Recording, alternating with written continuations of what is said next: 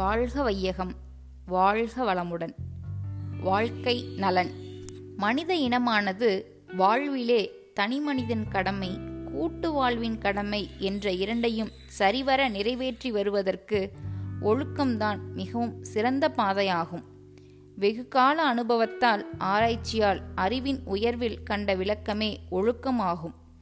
மனித வாழ்க்கையை சீர்படுத்தும் செம்மைப்படுத்தும் ஒரு சிற்பி என்று சொல்லலாம் ஒழுக்கத்தை. இத்தகைய ஒழுக்கங்களில் கற்பு ஒழுக்கமே தலையாயது. எண்ணம் சொல் செயல்களின் விளைவால் தனக்கோ உணர்ச்சிக்கோ கேடு உண்டாகும் எனில் அதை செய்யக்கூடாது என்ற அறிஞர்கள் ஆராய்ந்து கண்ட முடிவுதான் பலவிதமான ஒழுக்கங்களாக ஏற்றுக்கொள்ளப்பட்டிருக்கிறது.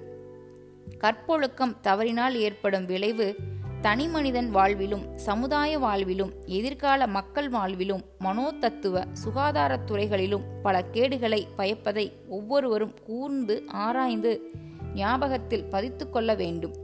வாழ்க்கை நலனுக்கு உகந்ததான இந்த ஒழுக்கத்தை உடல் இயக்கம் அறிவியக்கம் என்பதன் சிறப்பை விட பெரும் சிறப்பாகவே மதிக்க வேண்டும். அருள் தந்தை வேதாத்ரி மகரிஷி.